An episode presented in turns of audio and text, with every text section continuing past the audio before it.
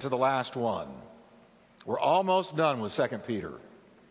And uh, don't look below. I know you're looking at this little chart that I brought. Don't look at that. Just look at the verse and let's stand together and read it. And then I want to get into, I got to get into some Bible prophecy tonight. So let's do that. Second Peter 3.10 and let's read together, can we? But the day of the Lord will come as a thief in the night in the which the heavens shall pass away with a great noise, and the elements will melt with fervent heat. The earth also and the works that are therein shall be burned up. Wow. Amen. Lord, we thank you for your word tonight. Open our understanding that we might grasp what the Holy Ghost was saying to your church. Now, you breathe a prayer, church, and say, Lord, speak to me. I receive your word. Amen. Bless you. You can be seated. And let me, uh, I really, if I'm going to deal with the day of the Lord, I've got to go into some Bible prophecy. So let me do that. I want you to notice here in the book of Revelations, John has shown that the Gentile church will go through seven stages. Now I'm going to turn this off so you're not looking at that chart for a minute. Let me, the, John, it says in, in the prophecy, if you read Revelations, before he names the first church, it says he hears a, a voice and he looks behind him. And, and the whole idea here is that, that John is seeing into the future here, not just at what exists on the earth that day. In other words, these seven churches that he's addressing, he was not just talking about seven existing churches of his day, but he was dealing with seven stages in church history. He was basically saying the church is going to go through seven phases or stages in its existence on the earth, winding up with the one that we're going to focus on more than any tonight Laodicea, the final church, the lukewarm church.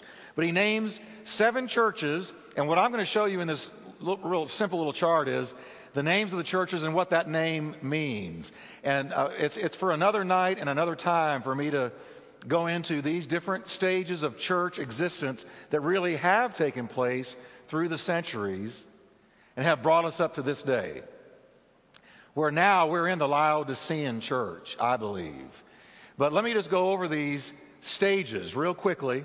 He names seven churches and he says something about every one of them. And you, you know about this, but here they were. The first one was Ephesus, and Ephesus means first or desirable.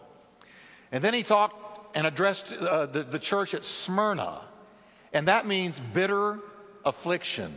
And there he was predicting the, the heavy persecution the church went through under the Roman emperors and on down through a, a century, century and a half until it came to Pergamos, the church at Pergamos, which means earthly height. And then the next one he addressed was Thyatira, sacrifice of labor. Sardis, meaning prince of joy. And then Philadelphia, we all know this the love of a brother or brotherly love, phileo, uh, dolphos, and there you got brotherly love. Then finally, isn't it interesting that Laodicea means people's opinions? People's opinions. That's what Laodicea means. Because you get lukewarm, folks, when you get out of the Word of God. You get lukewarm when you get smarter than God and you forsake the scriptures. And that's exactly what our church has done in this day and age. We have walked away from the Word of God. And because of it, Jesus said, I wish you were hot or cold, but because you're lukewarm, I just soon spit you out. The, the, the word really is throw you up, vomit you. You make me sick. The condition you're in makes me sick. He still loves us, but boy, does he hate lukewarmness. The church today is in its last age, the Laodicean period, the church run by people's opinions, or the lukewarm church. The next prophetic event will be the day of Christ, or the rapture of the church. That's next on the prophetic timetable. Right now, as we survey the church horizon in America and the world, whole denominations that we would never have ever guessed have rejected the Word of God, have thrown it aside, have put it away, and they are now ruling by men's opinions and not by, thus says the Lord. And let me tell you something As goes the church, so go we. That is, if you and I leave the Word of God and begin to go according to our own natural instincts, we too will grow lukewarm. There is a way that seems right to a man, but the end of it is death. It's death. You will die because we don't, we don't gravitate towards God naturally. And so here we are. We're in the Laodicean church age, and we're in a backslidden church age, and it's getting worse all the time. Who would ever have ever imagined, go back just 50 years, that a so called pastor or minister would stand in front of two men and marry them, or two women and marry them? Who would have ever imagined somebody practicing the lifestyle of homosexuality being ordained into the ministry. But see, when you set the Word of God aside, you'll do anything. Your flesh can do anything. This is why we need it. This Word calls us up. This Word keeps us grounded in God. And this Laodicean church age that we're in is the, the age of men's opinion. The church is being run by the opinions of men instead of the counsel of God. That's Laodicea. That's a dangerous, dangerous place to be. You don't talk about the blood anymore. You don't talk about the cross anymore. You don't talk about the Holy Ghost anymore. You don't talk about hell anymore. You don't talk about heaven anymore. Everything becomes sermonettes to Christianettes, sort of Christianity light, and even worse than that.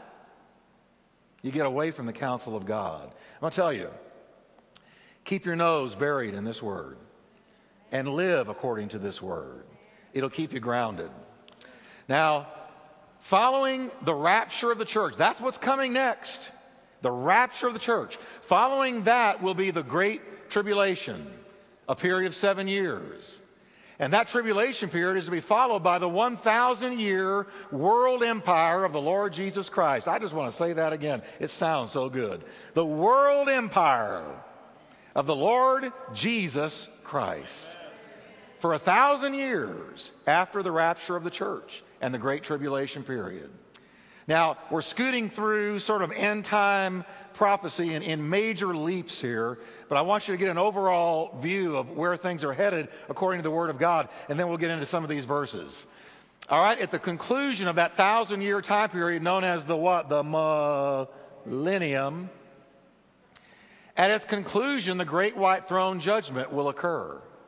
And when the great white throne judgment occurs, the wicked dead are going to be judged. This is what Peter is referring to in chapter 3, verse 7, when he speaks of the day of judgment and the perdition of ungodly men. That's what he's talking about. The great white throne judgment is the day of judgment. And at this time, the renovation of the earth and its planetary heavens, because it says the heaven and the earth will pass away. The renovation, note, notice there, not a total new creation, but the renovation, the renovation of the earth and its planetary heavens will occur. Mentioned in chapter 3, verses 7 and 10 and 12. The day of the Lord comprises, and keep this in mind because this is verse 10. When we say the day of the Lord, when Peter uses that phrase, the day of the Lord, what does he mean?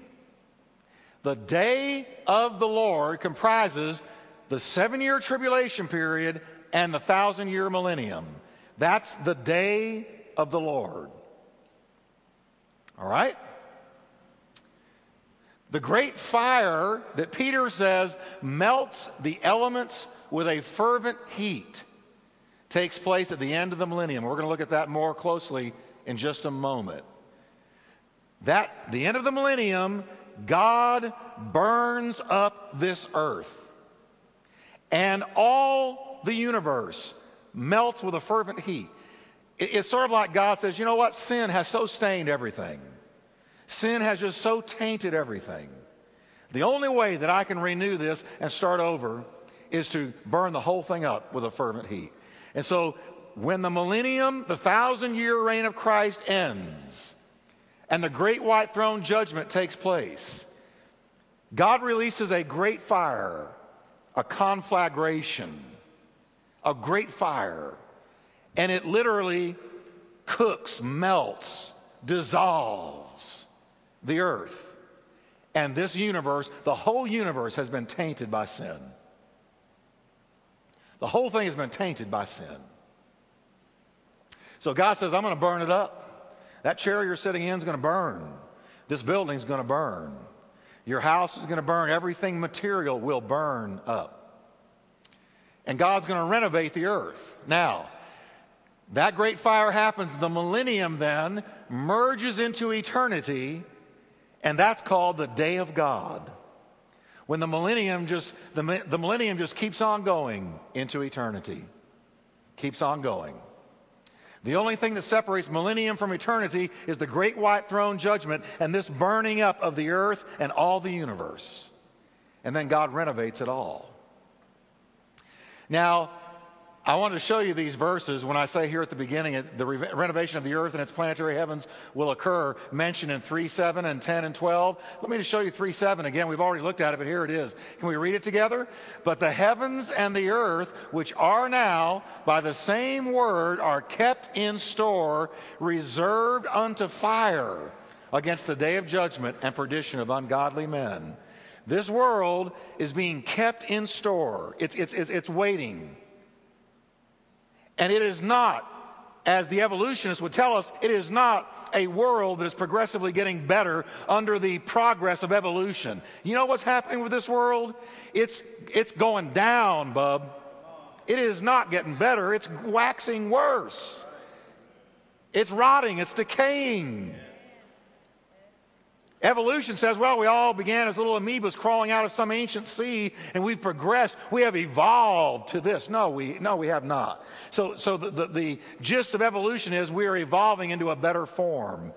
The natural selection of the species, the mighty survive and the weaker don't. That is not what's happening.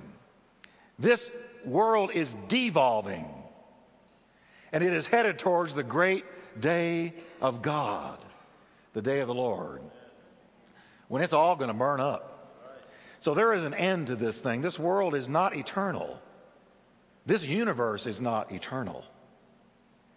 It's coming to a close, according to the Word of God. It's coming to a close. Amen. Now let's let's read this. Oh, we just read that, didn't we? All right.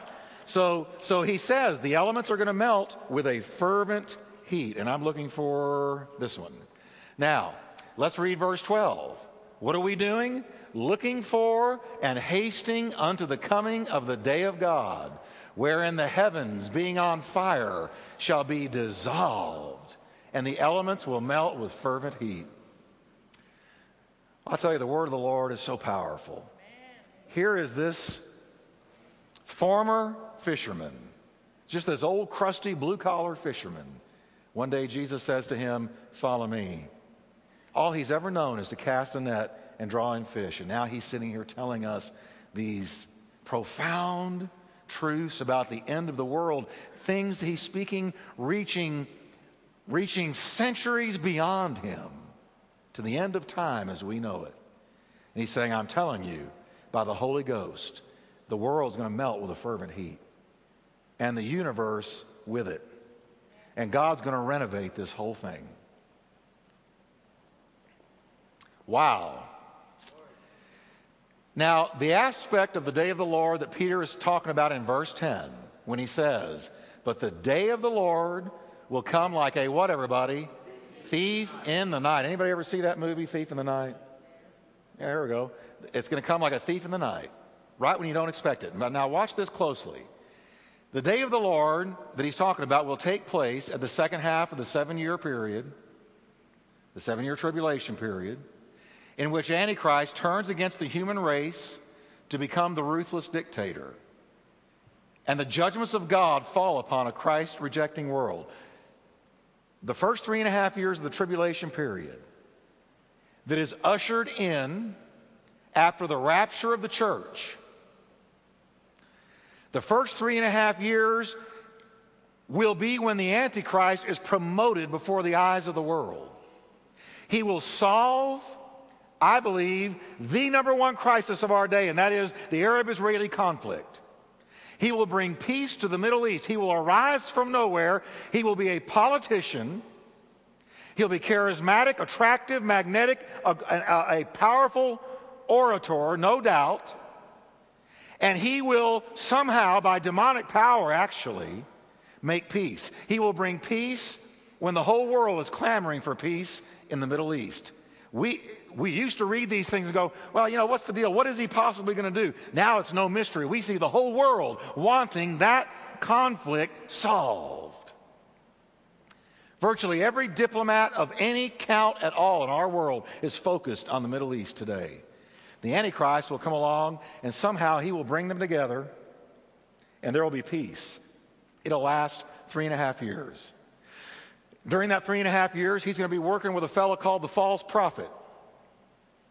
The false prophet will have supernatural power. It says in the book of Revelations, he'll call fire down from heaven. He will do supernatural signs and wonders and wonders in front of the eyes of the world, apparently via television, because it says the whole world sees what he does. CNN, NBC, ABC, CBS, don't kid yourself, will be panned in on this. And he will do miracles, and he will be the validator of Antichrist. He will say, That's your answer. There's your man. That's your guy. And because this false prophet is doing supernatural signs, the people of the world will believe his word when he says, You need to look to him. And he will sort of be, in a way, a, a, an evil or a wicked John the Baptist type to the Antichrist. But after three and a half years, while the, the Jews have peace and they are worshiping again in a rebuilt temple, and they are offering the Old Testament sacrifices, three and a half years into the tribulation period, the Antichrist will rise up and he will say, You will no longer worship anything but me. He will walk into the rebuilt temple, into the Holy of Holies, sit in the Holy of Holies, and declare himself God. And when he does, the day of the Lord kicks in. The day of the Lord kicks in. Because as soon as he says that, God kind of makes like Popeye and says, I've had all I can stands. I can't stands no more. And he says, he says, that's it. And if you read the book of Re- Revelations, the most hellacious, unbelievable plagues begin to be poured out on planet Earth you could ever imagine. Just one of them will be hailstones the size of basketballs. And they will fall. If you can imagine that, because I, it gives the weight in the book of Revelations. And I figured that out when I taught this one time. And it turned out that these hailstones would be the size of basketballs and they would fall like a huge rainstorm all over the world. Can you imagine what a hailstone that size would do? Everything would be decimated. That's just one of the plagues. A third of the sea becoming blood, a third of green vegetation dying, burned up. I mean, it just goes on and on. But see, what kicks off the day of the Lord is this action, and he starts pouring out the plagues.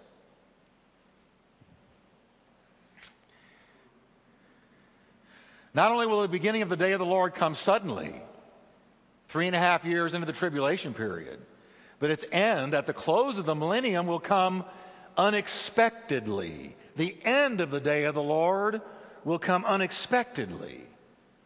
The great white throne judgment and the great fire or conflagration will come upon the earth dwellers who are unsaved as suddenly as the judgment of the great tribulation.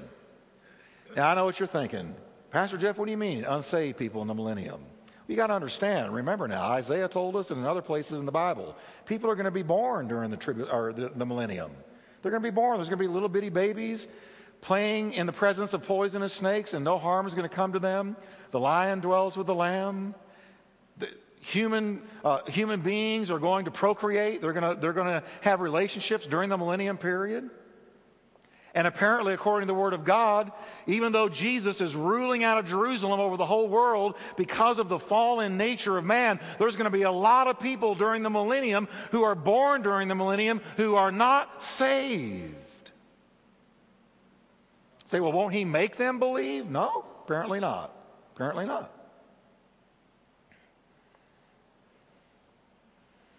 Mm, I just hear, hear those wheels rolling.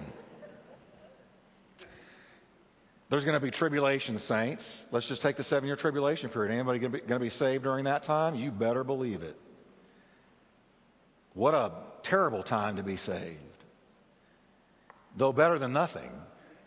But you don't think Grand, Grandma Sue and Grandpa Bill and your dad and your mom and your cousins and all your friends and people that you have witnessed to, when they realize that the rapture of the church has taken place, many of them will panic and call on the name of the Lord. The Bible uh, intimates there's going to be tribulation saints, people born again during the tribulation period. And they will be hunted down ruthlessly by the Antichrist and martyred. But there's also going to be millennium saints.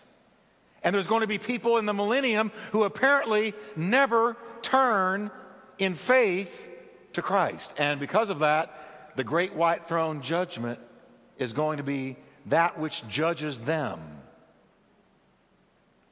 Now, watch this. The greatest harvest of souls this earth has ever seen will come during the millennium.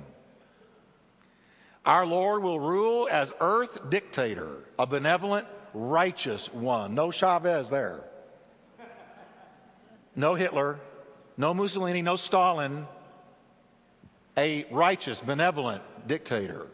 There will be universal righteousness, peace, and prosperity. Satan and his demons will be in the bottomless pit, and the nation of Israel will be saved. And only true doctrine will be preached in the millennium.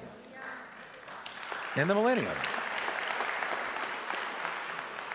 But despite all this, there will be masses of humanity still unsaved at the end of the thousand years. Masses of them. To these, the final judgment of the great white throne and the earth fire will come as a total surprise. Suddenly, they will be hauled up to judgment. Now, Peter goes on and he says, In the which the heavens shall pass away with a great noise.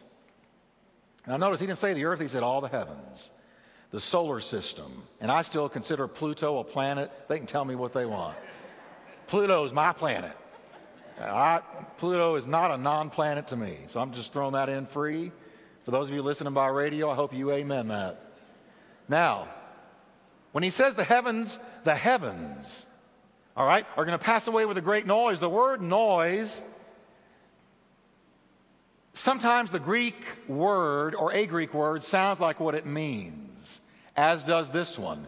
Rhoizedon, rhoizedon is the, the, word for noise. It was used to describe the whistling of an arrow. Rhoizedon, whistle of an arrow, the sound of a shepherd's pipe, the rush of wings, the splash of water, the hissing, roids, can you hear it?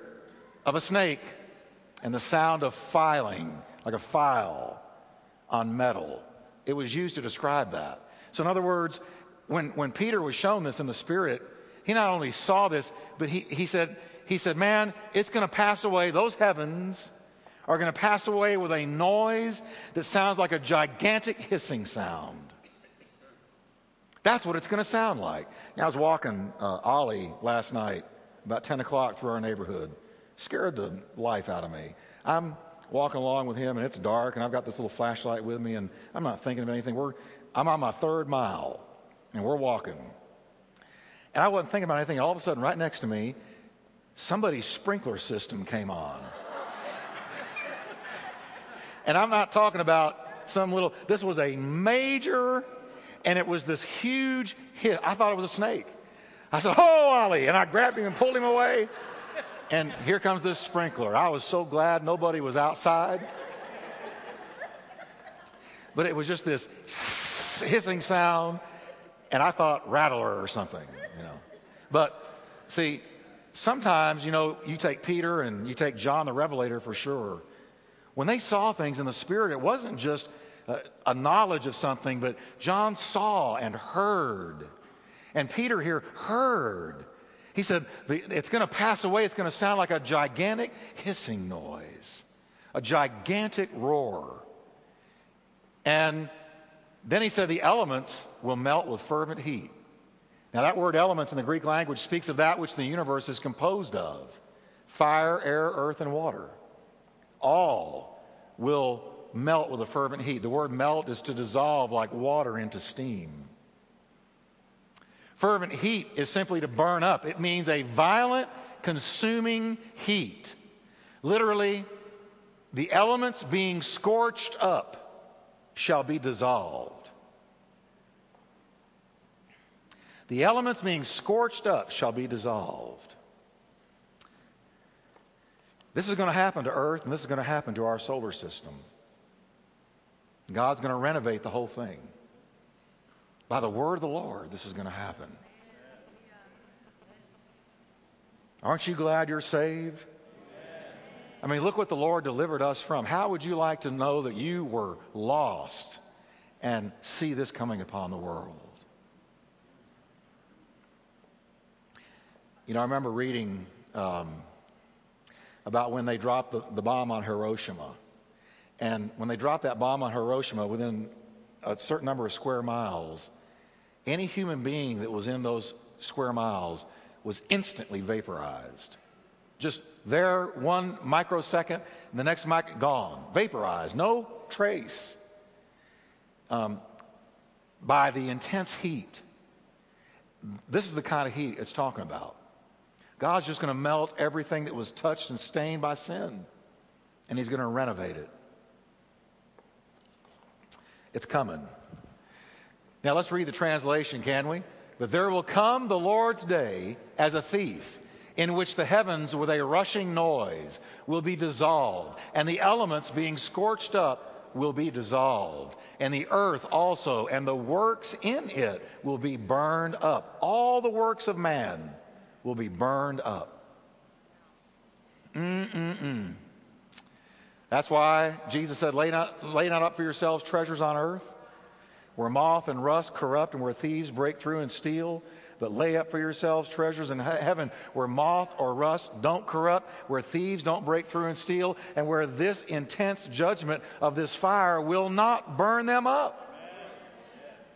That's what can't be taken away from you your crowns, your reward, your salvation, what waits in eternity for you. That can't be burned up. Hallelujah. Let's give the Lord a hand for that. Praise God. Thank you, Lord. All right, let's read verse 11 and 12 together, can we? Seeing then that all these things shall be dissolved, what manner of persons ought you to be in all holy conversation and godliness? looking for and hasting unto the coming of the day of God, wherein the heavens, being on fire, shall be dissolved. Elements will melt with fervent heat. Now, straight from the Greek, notice, seeing then that all these things shall be dissolved, it would read like this straight from the Greek. All these things being in the process of dissolution. Right now, he's telling us right now the earth is winding down. Right now, present active indicative, ongoingly now, right now, right now, it's in the process of dissolve. It is not getting better. He's telling us right, right there. Okay? Now, in other words, realizing that this whole thing is headed towards a final fiery ending, what kind of people, what does it say? Ought you to be? That means that saints are obligated to maintain the holy life of separation they started with in the Christian life. Man, if you know that this whole world is headed towards this kind of judgment, what kind of a person ought you to be? What, what ought your lifestyle be like? Should it be like the world? Uh uh-uh. uh It should be like those who know good and well that He's coming back and this whole thing is going to be wrapped up like a giant scroll.